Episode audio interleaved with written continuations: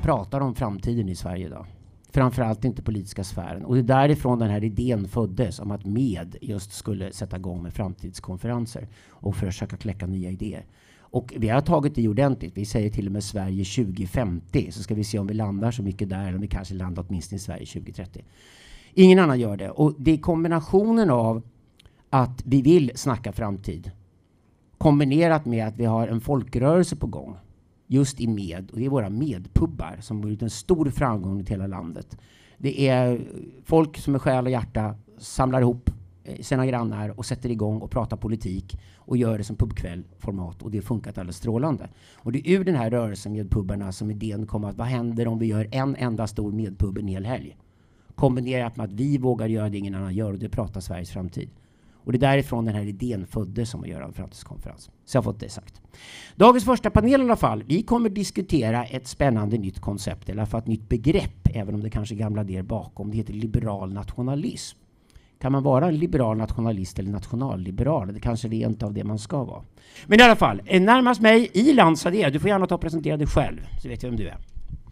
Tack så mycket Alexander. Ja, Ilan Sadeh, eh, jag är partiledare för Medborgerlig Samling och eh, jag jobbar i vardagen med juridik för småföretag och eh, hjälper dem i deras tvister och avtal och hela den biten. Och så har jag lite andra uppdrag därutöver. Jag har alltid varit en föreningsmänniska så jag fastnar lätt i sådana här grejer. Men det är kortversionen. Jag kan säga att jag bor i Malmö och verkar där. Och så har vi Claes Andersson. Ja, jag är, till att börja med kan vi ta talesperson för uh, i forskning och uh, högre utbildning i Medborgerlig Samling. Jobbar i övrigt som senior forskare på Chalmers och uh, bor alldeles i närheten. Helt enkelt. Ja, vi är alltså i Göteborg idag om inte det var ja, klart. Så heter det. Precis. På Kviberg park. Stämmer fint. Ja, eh, Staffan Gunnarsson heter jag, sitter i Meds partistyrelse och är talesperson för migrations och integrationsfrågor. Eh, annars har jag på senare år jobbat mest som eh, gymnasielärare och eh, skribent och föreläsare och så. Tack ska du ha. Eh, jo, angående dagens tema så skulle jag vilja börja med att snacka om den tyske filosofen Hegel. År 1807 skrev nämligen Hegel en bok som förändrade Europas och världens historia. Den heter Andens fenomenologi. Och i förordet till den här boken så skrev Hegel, bisarrt nog, han var ju tysk eller preussare som han var på den tiden, eh, så skrev han om en figur som heter Napoleon. Och då ska vi klart för oss att Napoleon hade precis året före stormat in i Hegels egen födelsestad som heter Jena i Tyskland och bränt ner staden till grunden och typ dödat varenda människa. Det här var alltså i den direkta fienden vi pratade om, de tyskarna, Napoleon. Ändå skriver Hegel i det här förordet anthropologi att det enda vi kan göra nu är att erkänna oss besegrade av Napoleon, för Napoleon har kommit in med en helt ny tidsålder. Napoleon hade nämligen byggt den första armén i världshistorien där alla soldater kunde läsa, skriva och räkna. Så alla arméer som funnits tidigare i historien, perser, romare, araber, mongoler, alla, alla, alla segerrika arméer vi haft tidigare i historien, hade några få enstaka typer som kunde skriva lite grann i ett hörn och föra en slags militär byråkrati. Det som var nytt i Napoleons armé var att varenda soldat, till och med kanonmaten längst ner, de som dog först på slagfälten, kunde läsa, skriva och räkna. Det här är viktigt att komma ihåg idag. Därför att det är Hegels ord som lägger grunden för det vi idag kallar den europeiska nationalstaten. Parallellt med att Hegel skriver den här texten har också några frimurare på andra sidan Atlanten i USA gjort uppror mot den brittiska kronan och sittit loss Amerikas förenta stater och skapar där en federal statsordning, en annan form av demokrati med maktdelning som princip som ligger i botten, vilket gjorde USA kunde växa till så bli ett imperium som håller än idag. Men vi ska lämna, tycker jag, den här diskussionen, vi ska lämna den här amerikanska specifika diskursen åt sidan. Vi kommer märka det att orden vi kommer använda, de kommer krocka lite grann med ord ni hört tidigare i olika debatter. Därför vi är så amerikaniserade i vår kultur idag, att när vi pratar om liberalism och nationalism så är det lätt att använda de här begreppen från ett amerikanskt perspektiv. Jag vill ta oss tillbaka till Europa. Vi är medlem i EU, snart även i NATO och vi är nationalstat i Europa. Och jag vill utgå från det när vi pratar om Sverigediskussionen. Och då tror jag att Hegels text från 1807 som ett ut, en utmärkt startpunkt. Vilken statsvetare eller filosof som helst kunde hålla med om den punkten. Under 1800-talet sen, vi har legat i framkant i Sverige. Vi har faktiskt lärt folk läsa, skriva räkna tidigare än någon annan gjort. Och vi är det andra landet i Europa som inför en allmän folkskola på 1840-talet, strax efter tyskarna. Och då ska vi klart för oss att Sverige var en stor inspiration för preussare som Hegel. Grunden som lades till det under som Napoleon genomförde med en armé där alla kan läsa och skriva och räkna varifrån man sen går till ett samhälle där alla kan läsa, skriva och räkna och få folkskolan. Grunden lades faktiskt under den svenska stormaktstiden. Det var genom att väldigt sinnrikt använda maximalt de resurser man kunde använda. För svenska imperiet i norra Europa hade bara en miljon invånare. Vi gick upp mot ett Frankrike som hade 25 miljoner. Ändå kunde Sverige bli en stormakt i norra Europa. Och det satte ett outplånligt uttryck på protestanter i Tyskland, som Hegel till exempel de började tänka. Så Sverige har alltså varit med i själva bygget av europeiska nationalstat från allra första början. Vi har ett stolt arv att falla tillbaka på som svenskar. Och där skriver vi alltså om utgångspunkten. Och sen skulle vi adressera den till mina tre bröder här i panelen och ställa oss den frågan. Utifrån Hegels fantasier 1807, vad skulle det kunna innebära att vi tänker som Hegel gjorde då, men tänker som en digital tidsålder idag? Vad innebär att alla medborgare idag har en smartphone och en laptop i handen? Vad kommer det skapa för problem? Vad kommer det skapa för nya möjligheter? Och är det då läge att ta fram två av de mest nedskitade orden som finns? Liberalism och nationalism och se om vi kan använda dem för att försöka skapa en rörelse, en politisk rörelse i en digital tidsålder. Det är det jag skulle vilja prata om idag. Och ni får gärna fabulera fritt runt de här temana. Vi har alltså ordet liberalism, ordet nationalism att leka med, så mycket ni vill. Och framförallt ska vi försöka då tänka som Hegel tänkte då, men tänka vad skulle det innebära att vara digital idag och vilken sorts nationalstat skulle vi kunna skapa då? Skulle gärna vilja, Ilan om du vill börja och fabulera på ämnena. Varsågod. Ja. Ja, det, det är en stor, stor öppning på den här diskussionen um, och um, det jag tänker på uh, när jag hör lite om Europas historia och uh, idéhistorien här, uh, det är ju att, att vi har en eh, att det finns en väldigt tydlig uppdelning skulle jag säga mellan två olika sätt att styra och det syns synnerligen starkt i Europa. Den ena modellen som har funnits det är ju de här skulle säga, det jag kallar för den mångkulturella imperierna. Alltså man har ett imperium som omfattar, det behöver inte vara jättestort, Sverige var ett imperium på 1600-talet till exempel. Ett mångkulturellt sådant i högsta grad. Eh, etniska svenskar var i minoritet. Eh, men men det, då har man en elit. Den eliten är oftast från en, eh, någon av de här etniska grupperna. Och den har framförallt i syfte att se till att, att hålla ordning, bilda lite fördrag, skapa lite fördrag med de här olika undergrupperna, se till att de håller sams sinsemellan och skydda gränserna utåt. Någon slags ja, en slags avtal mellan de som styr och de här olika grupperna. Men det är ju inte någon, direkt någon samhörighet på det sättet inom det här området. Skulle någon grupp bli alltför uppnosig, ja då skickar imperiet trupper och slår ner den gruppen i skorna. Det här är världens äldsta historia, det har funnits alltid. Sedan mänskligheten började bygga städer i stort sett och framåt. Men sen kommer ju andra varianter. De är också ganska gamla. Jag skulle vilja säga att de här stadsstaterna till exempel inom den grekiska antiken och så visar på en annan modell. Där man tänker mer att man, man, är, man behöver inte ha så stor yta. Och man har en samhörighet på något sätt inom den politiska enheten. Folket, eh, det finns ett folk i någon mening, en kultur som är åtminstone dominerande. Eh, och man är medborgare. Eh, och det är ofta mer jämlika stater och de visar sig ofta fantastiskt framgångsrika när det gäller innovation, när det gäller att, att faktiskt stå upp mot de här stora imperierna när det kan behövas. Um, här har vi ju nationalstaten i någon mening, eller protonationalstaten. Eh, det som händer under 1800-talet i Europa eh, är ju att folk börjar kunna läsa och skriva, som du var inne på. Eh, det gör, och det kommer massmedier. Det är ju grunden på 1800-talet för att man ska kunna skapa någon form av samhörighet, att folk känner den här gemenskapen med människor som man aldrig någonsin har träffat tidigare. Och det samhället, eh, den grunden är, har visat sig vara väldigt framgångsrik. Eh, sen är det ju nästa fråga förstås vad som händer i en digital era. Det är en ganska stor fråga. Man kan fundera lite över Eh, Eh, vad, vad händer med gränserna när folk går runt i sin, och tittar i sina iPhones och inte riktigt, eh, nästan verkar ha lämnat rummet omkring sig mentalt och bara sitter och tittar på TikTok. Liksom. Eller vad man nu gör.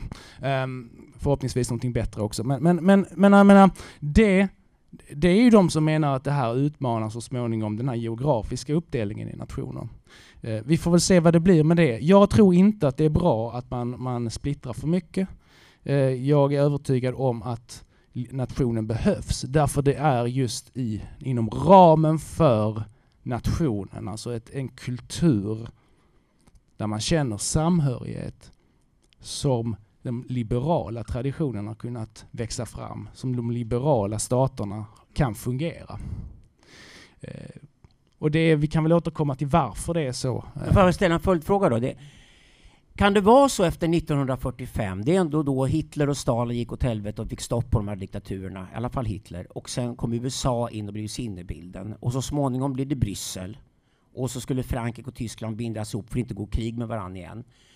Ni hör hur det, hur det är antinationalism redan här alltså.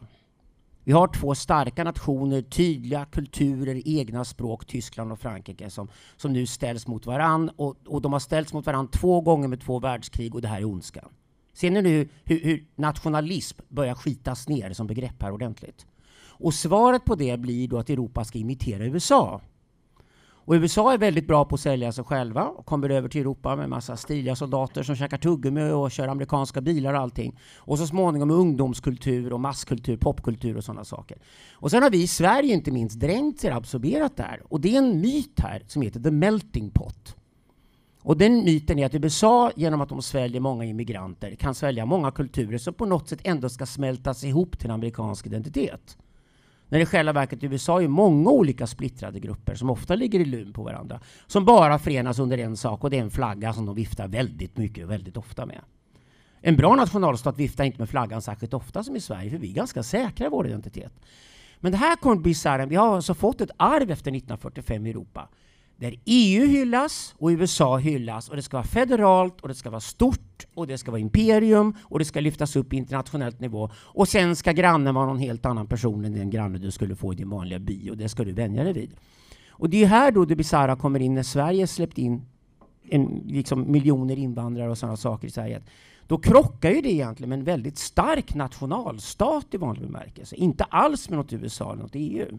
Jag skulle bara vilja ha ett inspel på det Ilan, innan vi går vidare till Claes och Staffan också. Men, men är, är, är det där någonstans felet ligger med de sista 30 årens politik? Att Sverige vi, vi, saknar våra frikyrkor så jäkla mycket så vi ska rädda världen genom att ta hit världen och öppna gränser och släppa in alla och leka i USA.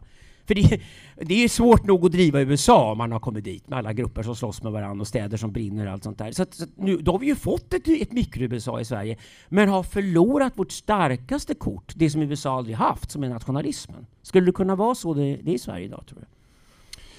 Ja, alltså precis som jag tror vi Staffan var inne på igår, så, så eh, i panelen där, så har ju Sverige idag en större utlandsfödd befolkning än vad USA någonsin har haft. Alltså vid varje given tidpunkt. Eh, och eh, man ska, men samtidigt, man ska inte glömma att USA eh, USAs nationalism och USA, att de känner en samhörighet, eh, det är ju inte bara en, en författning och en flagga. det krävdes, mina damer och herrar, ett ett, ett världens blodigaste inbördeskrig en gång i tiden för att man skulle ena det här. Eh, det finns en anglosaxisk kultur i grunden eh, som också har starka drag av, av frikyrklighet. Eh, det som var liksom Amerikas eh, grundare eh, en gång i tiden har den traditionen och det, det har ju varit ett sammanbindande kit i, i, eh, i USA. Så att um, där finns också det här, den här enhetligheten, även om det, det är betydligt mer mångkulturellt eh, imperium på ett sätt också. Um, men um, ja, alltså efter 45 så är det klart att man kan se för eh, eh, krigen under, under första halvan av 1900-talet som eh, att nationalism på steroider, det gick liksom, det, det gick bärsärk. Eh, vissa skulle å andra sidan säga att det finns imperieliknande grejer där också, att det inte bara ska skyllas på, på nation och nationalism. Det fanns ju trots allt eh, ett intresse från de här eh, fascistoida och kommunistiska staterna att, att underkuva allt liksom, och bygga imperier. Så att man kanske inte ska vara så ensidig och säga att det var nationalismens fel. Men visst, framförallt första världskriget, då var det ju liksom nationalismens höjdpunkt och fosterländskhet och hej och hå. Eh, och så blev det katastrof. Eh, men man kan ju inte av det dra slutsatsen, det är det som är problemet, att man kan slänga bort allt och tro att mänskligheten blir bättre om man helt utplånar eh, idén om att man måste ha någon slags samhörighet eh, inom, inom de områdena som man styr. Eh, EU bildades naturligtvis för att se till att tyskarna och eh, hålla tyskarna på, på mattan eh, och eh, att Tyskland och Frankrike inte ska puckla på varandra. Eh, det var en god idé 45 eh, sedan har väl EU utvecklats mer och mer. I, eh, det som var en god idé då kanske har blivit lite överbelastad idag. Man måste se till att begränsa EUs eh, inflytande. Men vi, det kommer vi att, att prata mer om senare. Staffan, vi kom in på det att du nämnde det här saker igår. Vi hade en, en första liten panel utan sändning igår kväll också här, så vi pratade om integration med bland annat Brinkemo och Luai och, och Omar var här också. Men, men om du vill komma tillbaka till det du nämnde då som, som, som eh, som Iran refererar ja, till här. Just, uh, sammansättningen i en stat och sådär. Ja, och, och vi, det vi pratade om igår ska jag säga också, det är just det här problemet att de här imperierna har ju ofta ett imperiespråk.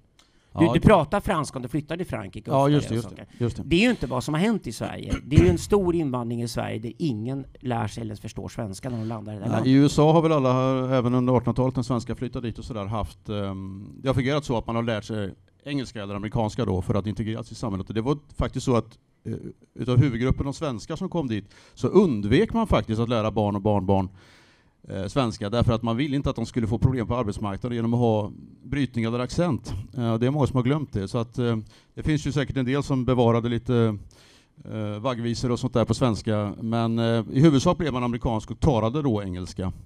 Eh, så det var egentligen motsatsen till det, den policy vi har haft i Sverige, att man ska lära sitt modersmål, eller egentligen då sina föräldrars modersmål, och behålla det, vilket kan skapa ytterligare splittring och Eh, har fel fokus då på ett annat språk än, än det svenska. Eh, men så det här med national, eh, national, både nationalism och nationalstat är ju ännu mer komplext egentligen, för det, USA är ju en en nation. Så att ställer man upp för USA i OS till exempel så är man ju amerikan och alla är väldigt stolta över detta och vill, bli, vill ofta bli det också. Oavsett var man kommer ifrån i världen.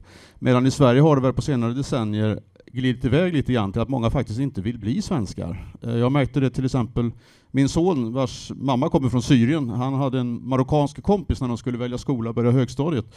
Eh, men då sa hans eh, kompis med föräldrar från Marocko att Nej, men den skolan kan du inte välja, där går ju bara svennar. Så att den här killen, som trots att han är född och uppväxt i Sverige, han identifierar sig inte som svensk, åtminstone inte som svenne då, utan det är en slags inbyggd motsättning där som ju det svenska samhället, svenska staten kanske egentligen har ansvar för, att man har skapat den splittringen.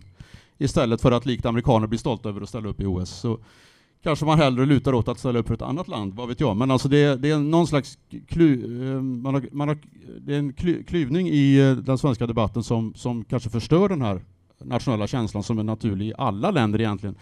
I Melodifestivalen eller Eurovision Song Contest eller i OS och VM och så vidare. Eh, så att eh, där har vi sänkt oss själva kan man väl säga. Eh, men sen jag tänkte, även världskrigen är ju sådär att jag tycker också det är en lite förenklad bild att skylla det där på nationalismen, för saken är ju faktiskt den att första världskriget resulterade i nationalism. En rad nya nationalstater, Estland, Lettland, ja, Finland, Polen och så vidare, blev fria. Medan det var imperialism då, alltså kärnan i en nationalstat som ville expandera utanför sin egen, eh, sitt eget folks eh, naturliga gränser så att säga. Så det var ju Serbien och Österrike-Ungern, det var ju deras imperiebyggande som skapade kriget, startade kriget. Och delvis då Tyskland och Ryssland kanske också, och, och där det i ännu högre grad var så i andra världskriget. Så det är egentligen inte nationalismen, utan nationalismen har kanske varit en sund motvikt till imperialismen, om vi pratar om 1800-1900-tal. Och då det, det tycker jag också man kan vi lägga bort. till då ja. detsamma att den rörelsen fullbordas idag med Ukrainas krig mot Ryssland. Mm, precis, där Ukraina precis. nu försöker mm. att få skapa en nationell mm. identitet. Mm. Och om inte annat är det, är det ofta en negation, det vill säga att vara ukrainare är att inte vara ryss. Eller som en mm. ukrainsk sångerska som jag jobbar med sa till mig. Nu vet du vad det är vara ukrainare. Vi slår inte våra barn. För det gör ryssar. och någon sån där enkel grej ligger ofta i botten för de här nationella identiteterna. Och Ja. den revolutionen sker ju mellan världskrigen, som Ja, säger. ja, och språk är ju ofta en väldigt tydlig indikator på att det finns någon slags historia som hör till ett folk. Va? Sen är det ju aldrig hundraprocentigt, men mer eller mindre starkt. Har man inget språk, eller det är väldigt litet eller svagt, då är det svårt att bygga en nation kanske. Men, men finns det, har man någon slags gemensam historia och ett- och ett språk och så, så, eh, så är det kanske... Och en sak som man tappar bort i diskussionen med de som vill göra EU till eh, ett Europas förenta stater är ju att eh, här har ju alla länder en naturlig egen kultur och historia och ett eget språk då, ibland till och med flera språk. Men så ser det ju inte ut i USA, utan oavsett om du bor på Hawaii, eller i Alaska, eller Kalifornien, eller Florida, eller i Washington, så är du amerikan och du kan hela tiden lyssna till eh, kongressen när man talar där och man kan förstå det på sitt eget språk. Men det kan man ju inte i Bryssel och alla nationella eh, nationer i EU, eller medlemsstater. Och det är ju också så att Eh, eh tappar jag bort det nu här. Ehm, jo, Nej, men, ja, E- det, E- det, är en EU bra, det är en bra sammanfattning. Vi har två format att jobba med. De Ja. heter imperium Ja. och nation. Och Jo. imperiet är en liten elit som talar ett språk. Mm. Och ofta till och med en gemensam religion. Ja. Och styr. Och sen styr de över alla andra grupper under sig. Och den andra modellen vi har här historiskt är nationen. Och nationen började, börjar med hebreerna och fenicierna från början på 800-talet före Kristus. Som har ett eget skriftspråk som de som kan skriva kan skriva. Och då förenas man under det. Och det påpekar Hegel också. Det är intressant här. Han påpekar att det var judarna som hade den första nationalstaten i europeiska historien. Därför att judarna var ett folk som både var nation och religion samtidigt. Och lägg märke till hur viktigt det är här att man talar samma språk. Det återkommer. Och det finns ju ingenting som säger idag med dagens sociala medier att det kommer vara annorlunda. Det är ju fortfarande så att man nätverkar med alla människor online som talar samma språk som man själv gör. Det är ju oerhört viktigt där för identitet. Jag kan komplettera helt Ja. kort då. Men, jo, EU erkänner ju varje enskild medlemsstats eh, särart, så att man vill ju egentligen inte att man ska ha en helt dominerande överkultur, utan man ska också behålla sin särart. Så i och med det omöjliggör man ju egentligen den här tanken på Förenta Staternas Europa, så att säga. Det, det, det är någonting annat va? Klas, det jag tänkte snacka med dig om här, jag vet inte om jag hugger rätt här, nu chansar jag Ja, lite. Det är ju så, om vi går tillbaka till Gustav Vasa och pratar om svensk nationalism, så gjorde han ju något oerhört fräckt. Alltså. Vi, vi, vi har pratat mycket om att vi svenskar gillar att bestämma själva, vi hade våra ting för och vi egentligen spontant här i norra Europa hade en form av demokrati. Det finns ju alltinget på Island som ofta ställs emot grekerna när det gäller uppfinningen av demokratin också. Och det är en del av vår identitet, att vi lyssnar på grannar och vi kommer överens. Men egentligen tittar man på Gustav Vasa gjorde han något oerhört fräckt. De som ägde mest i Sverige när Gustav Vasa tog makten, det var ju katolska kyrkan. Och då fanns det en ny rörelse återigen från Tyskland, protestantismen. Det fanns en arg liten gubbe där som hette Martin Luther. Och Gustav Vasa tog helt enkelt bara en av sina små slavar han hade under sig som hette Laos Petri som var lite, lite, lite klen i huvudet och alltihop. Och satte, jag tror han kom från Västerås eller någonting. Och satte Olaus Petri, satte Olaus Petri som chef för den nya statskyrkan. Hör ni här nu? Kristendomen skulle ju separera staten och kyrkan, var ju tanken. I Sverige gjorde vi ju tvärtom. Under Gustav Vasa, och så fick vi en enormt stark krona, kronan hette det, som bestämde allt i Sverige. Och är det väl någonting då som kanske utmärker svensk nationalism så att den är extremt beroende av ett stort, starkt homogeniserande centrum. Och sen lyckas ju intressant nog under 1900-talet, det är oerhört fräckt, Socialdemokraterna de tar makten på 1930-talet i Sverige. De lyckas alltså ta över hela den här kronan och det är det vi kallar staten idag. Och jag skulle säga, jag vill välkomna ditt inspel på vad gör den svenska nationalismen med den här enormt starka staten? Vad, vad, vad, vad, vad kommer den ifrån och vad, hur skulle den jämföras med andra former av nationalism, skulle du säga Claes?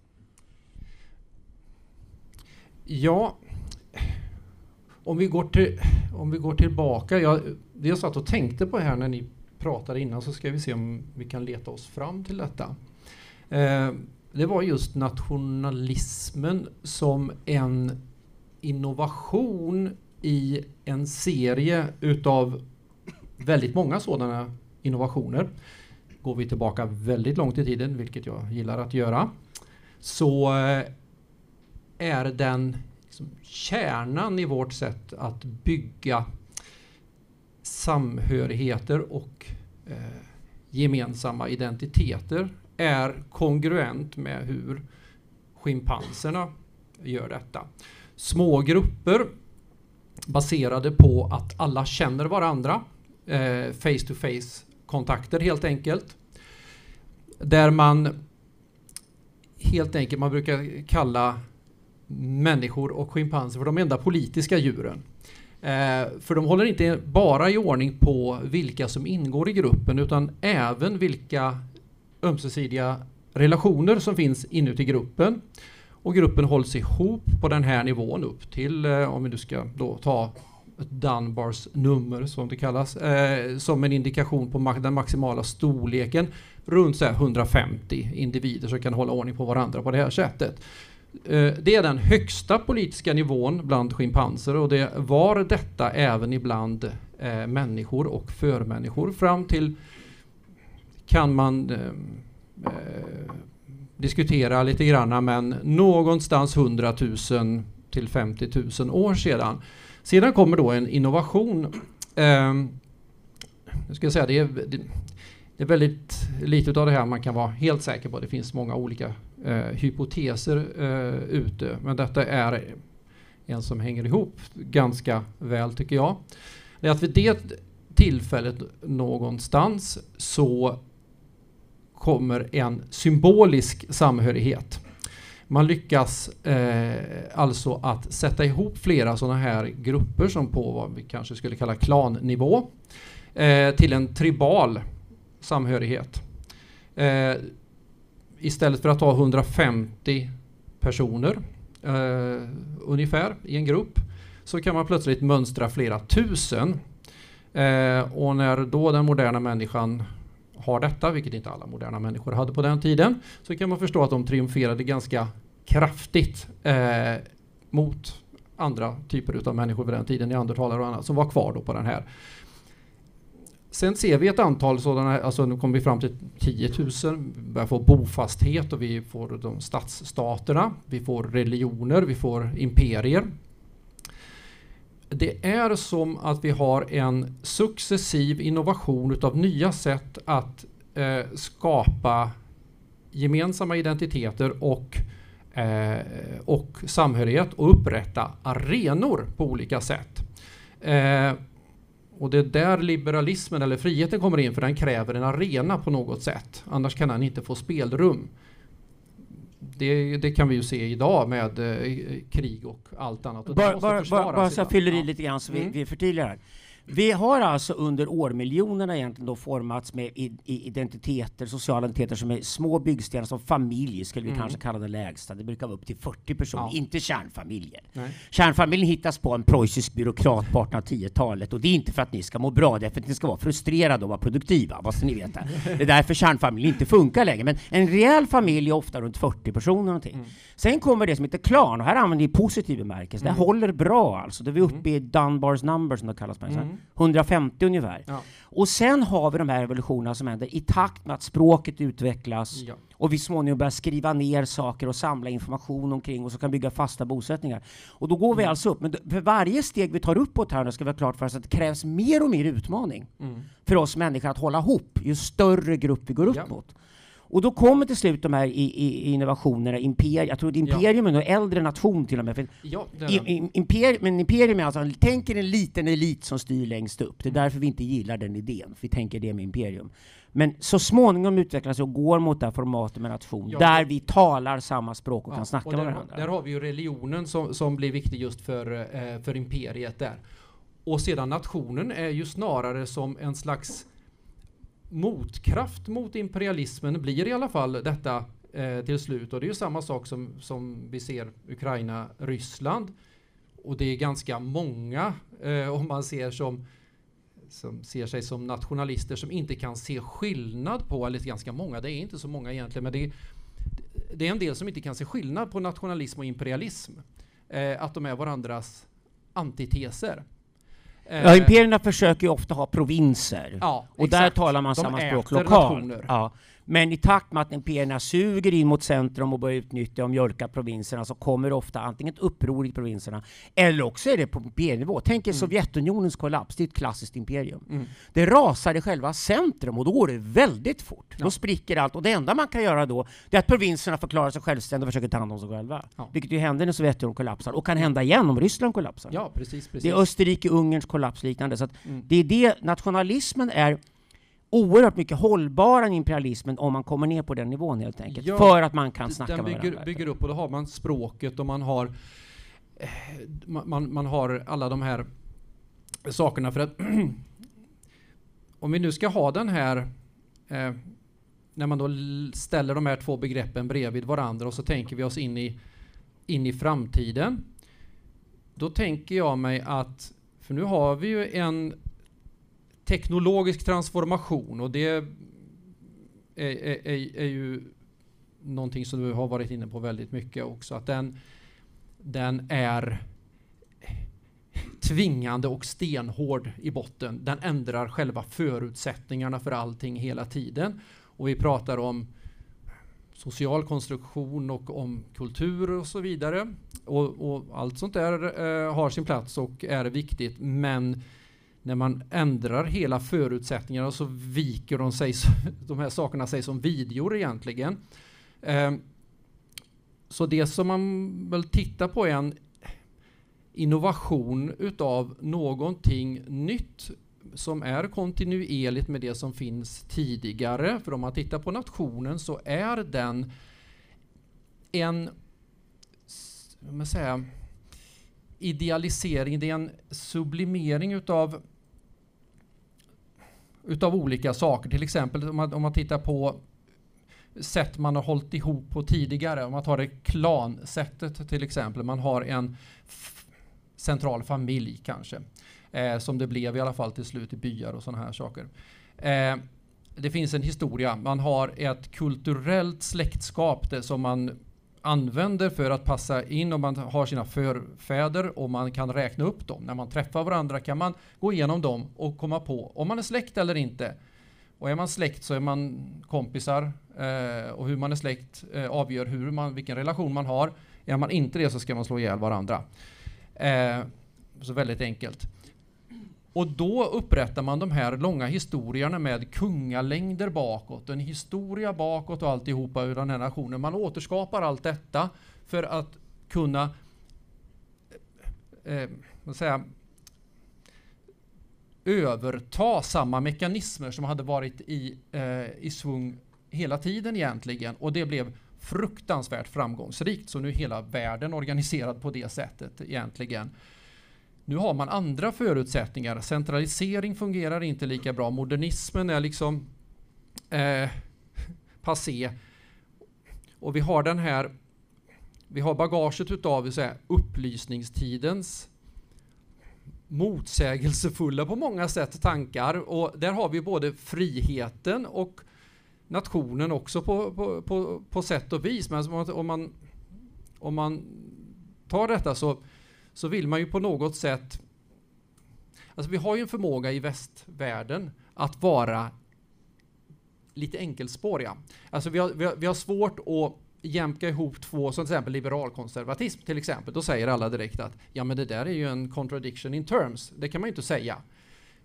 Man kan inte riktigt ta till sig att man kan ha komplementära krafter som balanserar upp varandra. Det är, det är, lite främmande för oss att tänka på det sättet och på samma sätt så blir det med liberalism och, och nationalism. Så då istället så blir det så här, frihet, vi ska ha frihet och då ska man ha så mycket som möjligt och till slut ska man bara ha frihet och då ska man ju riva gränser.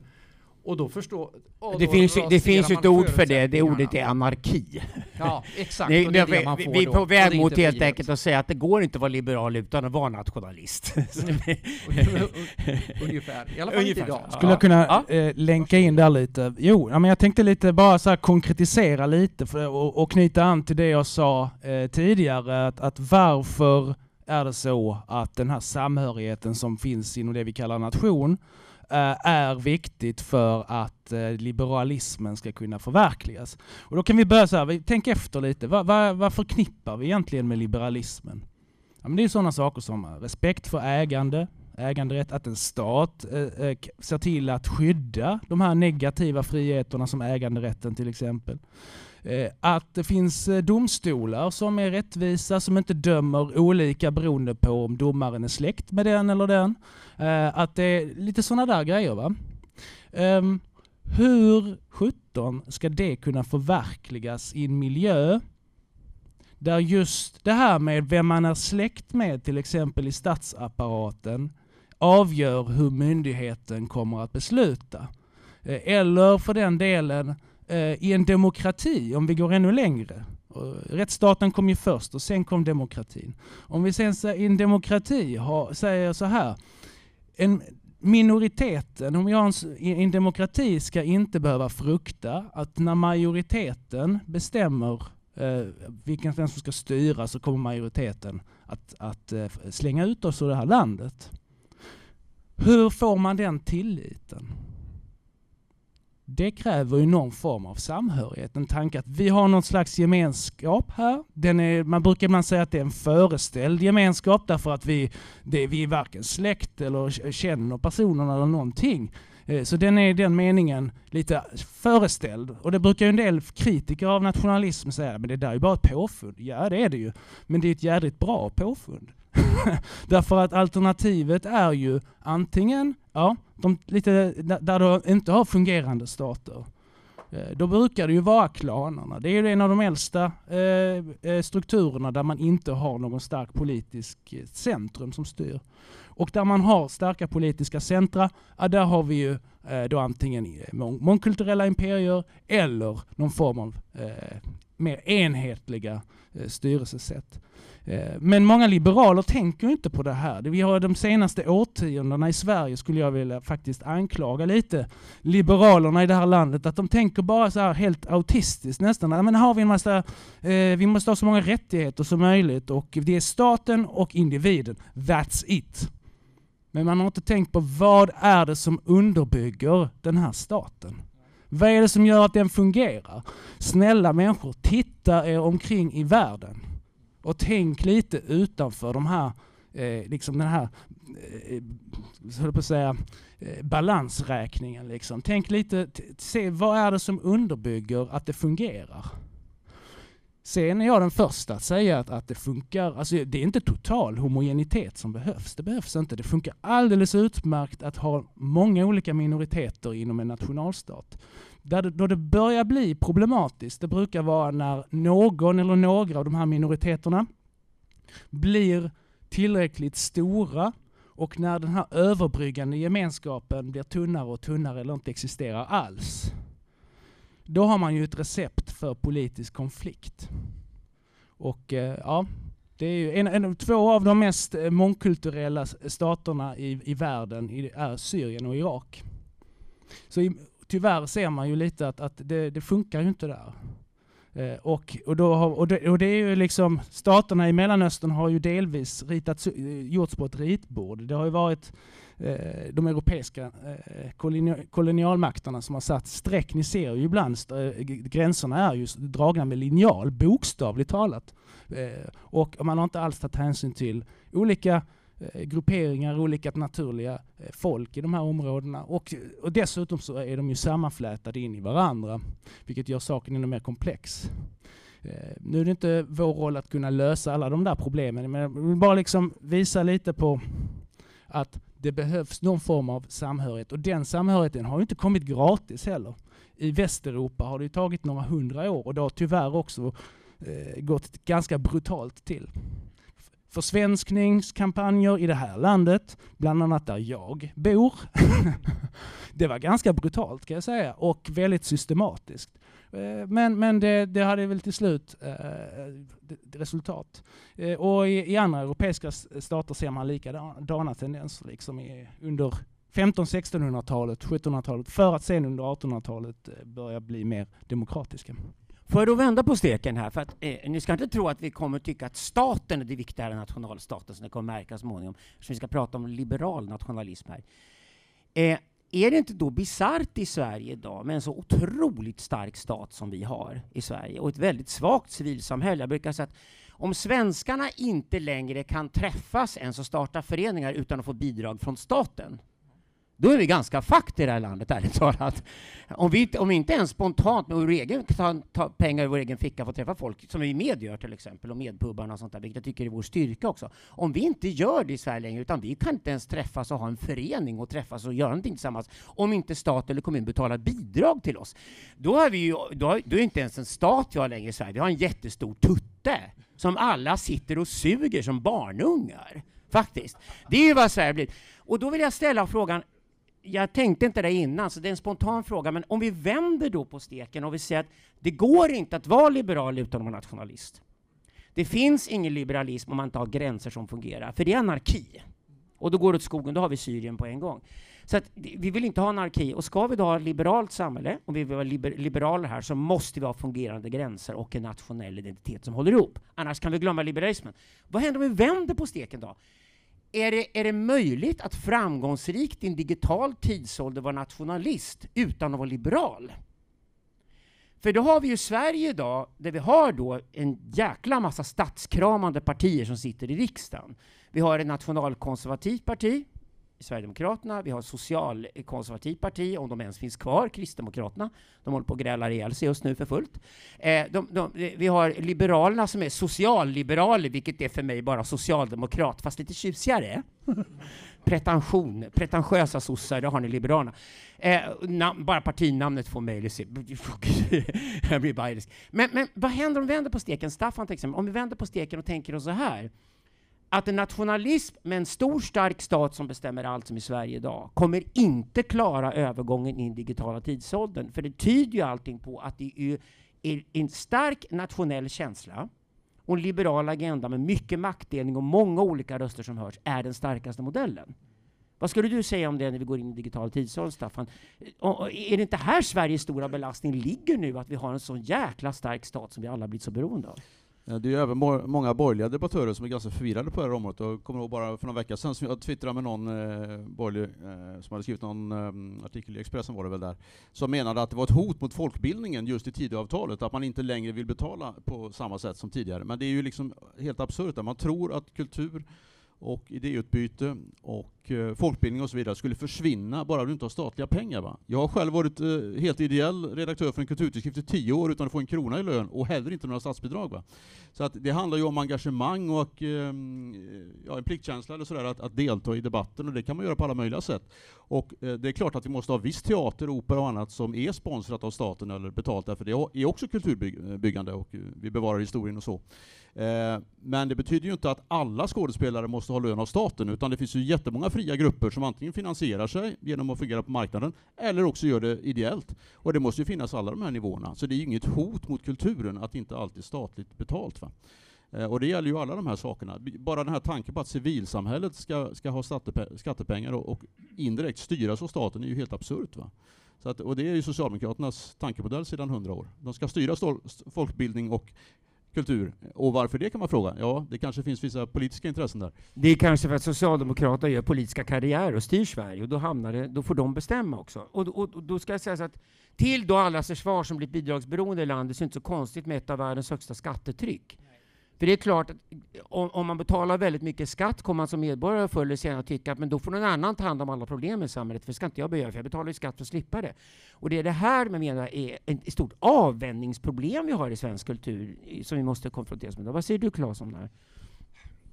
Jo, jag... Det, definitivt just det här med att det, det, är också svårt att bryta det på grund utav att så fort man har en, alltså vi har ett maskineri, eh, då är det väldigt svårt att när man ska hoppa till ett nytt slags maskineri, för det är klart att om man bara kapar alla kulturbidrag och annat, så är det massa som är beroende av dem just nu och då faller det ihop. Man får en väldigt jobbig transition. Så en, någonting att fundera på är hur man kan transitionera ifrån ett tillstånd till ett annat utan att man ja, eftersom i en demokrati så måste man ju också vara kvar vid makten så att säga eh, så att inte alla man inte blir utrustad efter fyra år för man har skapat eh, helt enkelt väldigt mycket tumult utav, eh, utav det hela. som en cold turkey ansats kan ju liksom generera en massa problem på det viset. Så att någon, och det, sen är frågan det här med sån du började med eh, för ett litet tag sedan. National, kan man vara eh, liberal utan att vara nationalist? Kan man vara nationalist utan att vara liberal? Om man börjar med det första så tror jag man kan konstatera att det behövs någon arena i alla fall. Det behövs någon arena. Eh, nationen är det som finns och det är alltid bra att kunna använda sig av sådant som redan existerar. Eh, dessutom har det fördelen att det är geografiskt sammanhängande, vilket är praktiskt väldigt trevligt. Annars skulle man kunna tänka sig att folk gick ihop i nationer, mm, bodde lite var som helst i världen, men det skulle bli totalt kaos för att eh, ja, det kan vem som helst tänka sig hur det skulle se ut. Så det finns lite praktiska constraints runt omkring också. Och därför landar man antagligen i någonting som liknar, men det finns stora, eh, liksom, som det så vackert heter idag, utmaningar. Eh, för att vi har ju den här, eh, det att jag brukar tänka på det så att om man tänker sig på 80-talet, eh, man skulle hitta någon annan som var likasinnad eller så här. vad, vad kan man göra då? Man kunde sätta upp en lapp på biblioteket eller eh, något i den stilen. Det fanns telefonkataloger man kunde bläddra i med stod det kanske vad de hade för yrke, folk sådär. Det gick inte att hitta någon överhuvudtaget. Det var ju, och idag är det hur enkelt som helst att, att göra detta. Och, ja, Men det, det, är det, det, det, det därför jag vill, komma in, jag vill komma in på mm. det här då. Att då, för mig låter det hela tiden som att ska man då möta den digitala tidsåldern, och därför går tillbaka till Hegel, som också var liberal, ska vi komma ihåg, är väldigt viktigt. Eh, jag skulle säga så här, att, att det, det konstiga med Sverige och vår historieskrivning idag, att folk tror att det var Tage Erlanders Sverige på 1960-talet som är Sverige. Även Sverigedemokraterna har köpt och ska tillbaka till folkhemmet. Och känner det? Det är totalt politiskt inkorrekt. Den stora ekonomiska boomen i Sverige börjar efter folkskolans införande på 1840-talet. Den börjar ungefär 20 år senare. Då kommer effekterna av den. Och jag skulle vilja prata om Gripenstedts Sverige i den betydelsen istället. För det, det, den som ställdes upp i Sverige var en liberal minister på 1860-talet och sa från och med nu, att vara svensk är vara en människa som kan bli vad du vill. Han satte sig över ståndssamhället, ville besegra det. Det var liberalerna i Sverige på 1800-talet. Och från 1870 fram till 1920 har Sverige en enorm ekonomisk boom. Det är då vi växer från ett fattigt land till att bli ett av världens rikaste. Grunden läggs mellan 1870 och 1920 av liberaler. Det är liberaler som driver Sverige, industrialiseringen, de ekonomiska framstegen gör Sverige till ett rikt land som sen sossarna tar över på 1930-talet och sitter och täljer ifrån och parasiterar från, ska helt ärliga faktiskt. Och dessutom snor hela historien efterhand. För, för mig låter det som att vi pratar liberal nationalism, varför frågan är het och varför det är vi som kommer bli nationalliberaler i media, helt övertygad om. Men när vi börjar äga det här begreppet att vi är nationalliberaler, då ska vi också ha klart för oss att det, det går i båda riktningarna. Det vill säga att det är både att liberalismen behöver nationen för att fungera, men jag skulle säga att idag är en digital tidsålder du pratar om Claes, med ett gemensamt språk, gemensam gräns och det måste fungera och vi går in i digital tidsålder. Hur i helvete ska vi kunna klara oss och vara ett rikt framgångsrikt land om vi är totalt toppstyrda med en stark stat i toppen och fortsätter ha världens högsta skattetryck? Alltså hur ska vi klara konkurrensen mot ett Dubai eller ett Singapore liknande världsmarknaden om det är ett sånt Sverige vi ska ha? Estland har skattetryck som är betydligt lägre än i Sverige. Det är ett grannland som funkar utmärkt och växer ekonomiskt mycket kraftigare än vad Sverige gör idag. Och det är därför jag vill ställa frågan, Claes, om det här, alltså komma in på att vi inte fastnar i nationalism, en stor stark stat och vi sitter kvar i den. För det har ju Sverigedemokraterna också fastnat i nu. Tidöpartierna, vad gör de? Det första Tidöavtalet som hände med den här nya regeringen var att de omgående sitter som någon mjölkkossor och delar ut bidrag, elstöd. Mm. Ebba Busch är nu bara förknippad med dela ut bidrag, dela ut bidrag, dela ut Först snor hon in skatten från oss medborgare, tar våra pengar, tar en bra katt själv, en rejäl procent själv, för byråkraterna ska ju finansiera sig själva också, och sen låtsas som generös sitta och kasta ut gåvor till folket. Alltså, är det inte just det som inte funkar längre?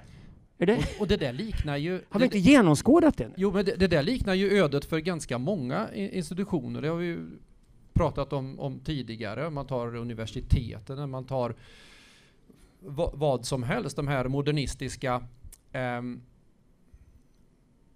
där man just har centraliserat saker och ting och sen känner de på den här erosionen underifrån. Och då är frågan, kan de eh, reformera sig?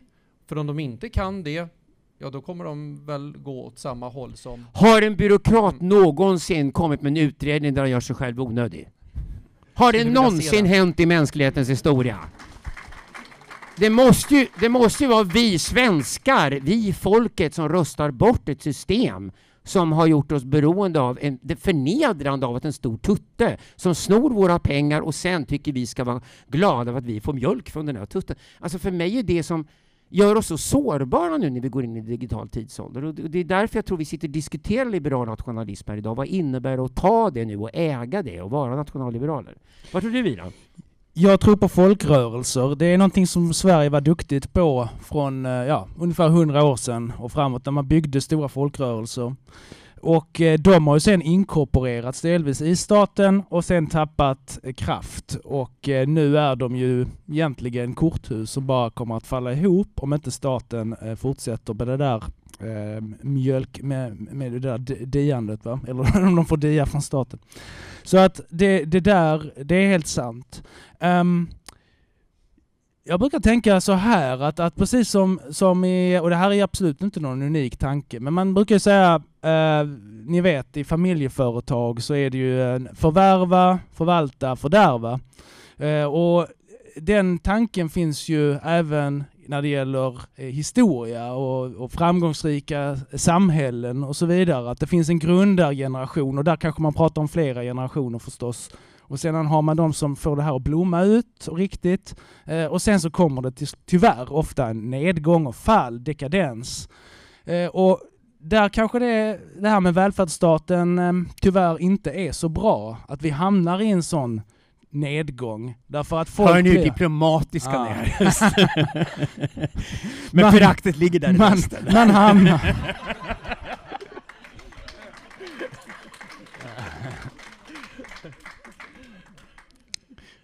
Ja, rätt tolkat.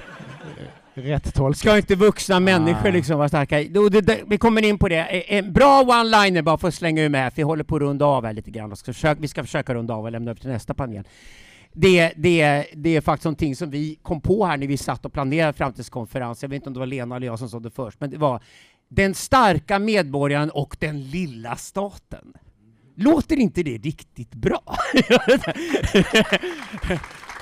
det verkar, det verkar som alla som har sökt sig till med, antingen bara som vänner och går på pubarna alltihopa, eller de som verkar gått mer engagerat, så partimedlemmar alltihopa. Det verkar som alla är överens om den här devisen. Och lägg märke till en sak, det är inga av riksdagspartierna som skulle skriva under på den enkla devisen alls.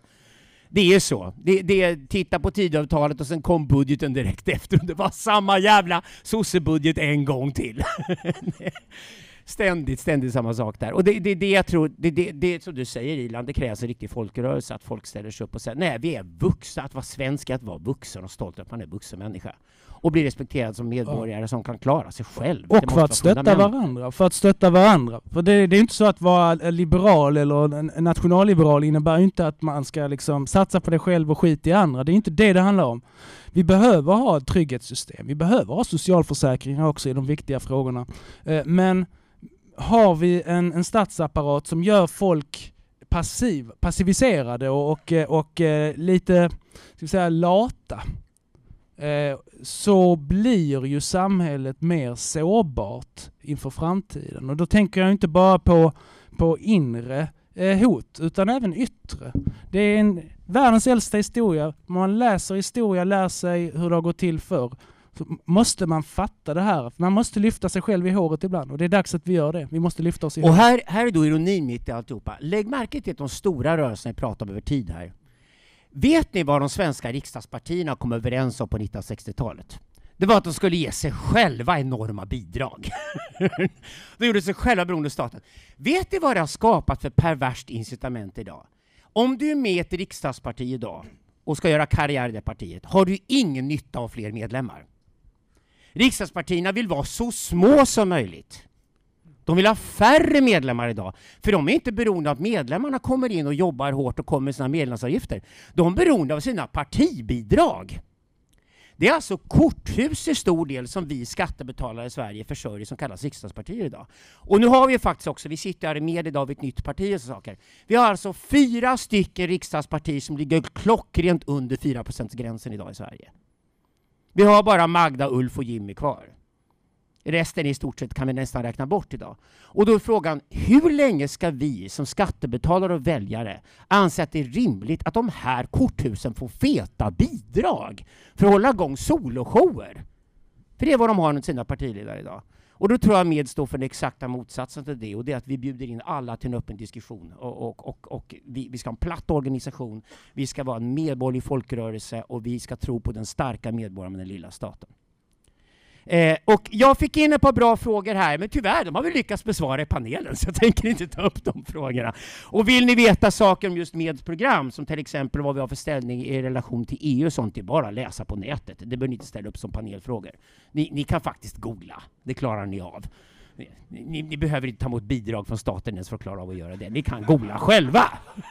I alla fall är med. Ja. Jag kan lite, Sista ordet, ja, ja. Okay. Lite reklam kan jag göra för tre stycken artiklar som jag skrivit eh, under några års tid faktiskt. Den första kallas Medborgarförbundet, finns på Nyheter idag. Eh, den skrev jag 2019. Eh, den andra heter Frihetlig höger eller något sånt där, eller Dags för frihetlig höger. Den skrev jag 2022. Den ligger också på nyheter idag. Och den tredje ligger sedan två dagar tillbaka, nej, en dag tillbaka, sedan igår, eh, på medbloggen som heter, eh, den heter gemensamma, Den gemensamma friheten. Dags för liberal nationalism. Och eh, de tre tror jag sammanfattar det här ämnet ganska bra, eh, skulle jag säga.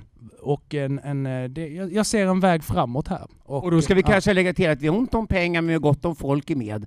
Eh, så två av organen du nyss nämnde, Nyheter idag och Bulletin, skulle jag också rekommendera, för det är nästan bara medskribenter numera på Bulletin. Ja. Claes, sista ordet från dig om liberal nationalism. Sista ordet från mig. Ja, ska man summera upp något? Det, det, är, det, det är inte alltid så lätt. Det är mycket... Uh, Kallar du dig nationalliberal efter idag? Ja, men det kan jag väl göra. Bra! Jag, jag, det var det vi jag, jag, är, jag har alltid jobbigt för att kalla mig saker och ting. Men uh, det, det, det, uh, det, det kan jag skriva, skriva under på. Alltså, som vi pratar på, alla är ju på ett eller annat sätt i praktiken eh, nationalister. Eh, för att man kan inte undvika det i princip. Däremot så måste man förneka att man är det. Man får inte vidgå detta. Man får egentligen inte vidgå att man just så de här säga, gemenskapsidentiteterna och det får en väldigt konstig effekt utav att man eh,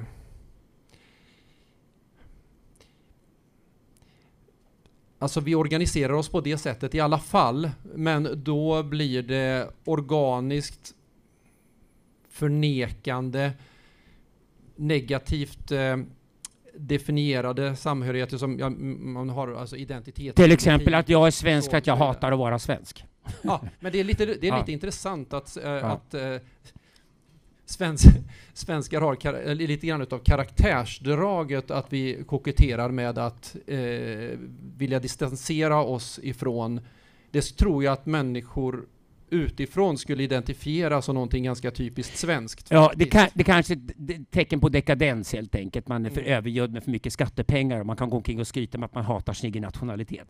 Staffan, sista ordet är ditt. Ja, helt ja, kort bara då. Eh, jag tror att det viktiga är väl kanske att eh, betona just och att uppgradera medborgarskapet, betydelsen av det i en nationalstat. Där är vi nog. Eh, och det bör ju vara en liberal demokratisk eh, eh, öppen attityd till det. Sen exakt, jag tror att diskussionen om liberal nationalism bidrar till att klargöra de sakerna. Sen var partiet landar och så, det får vi väl se. Diskussionen kommer att fortgå. Tack ska du ha!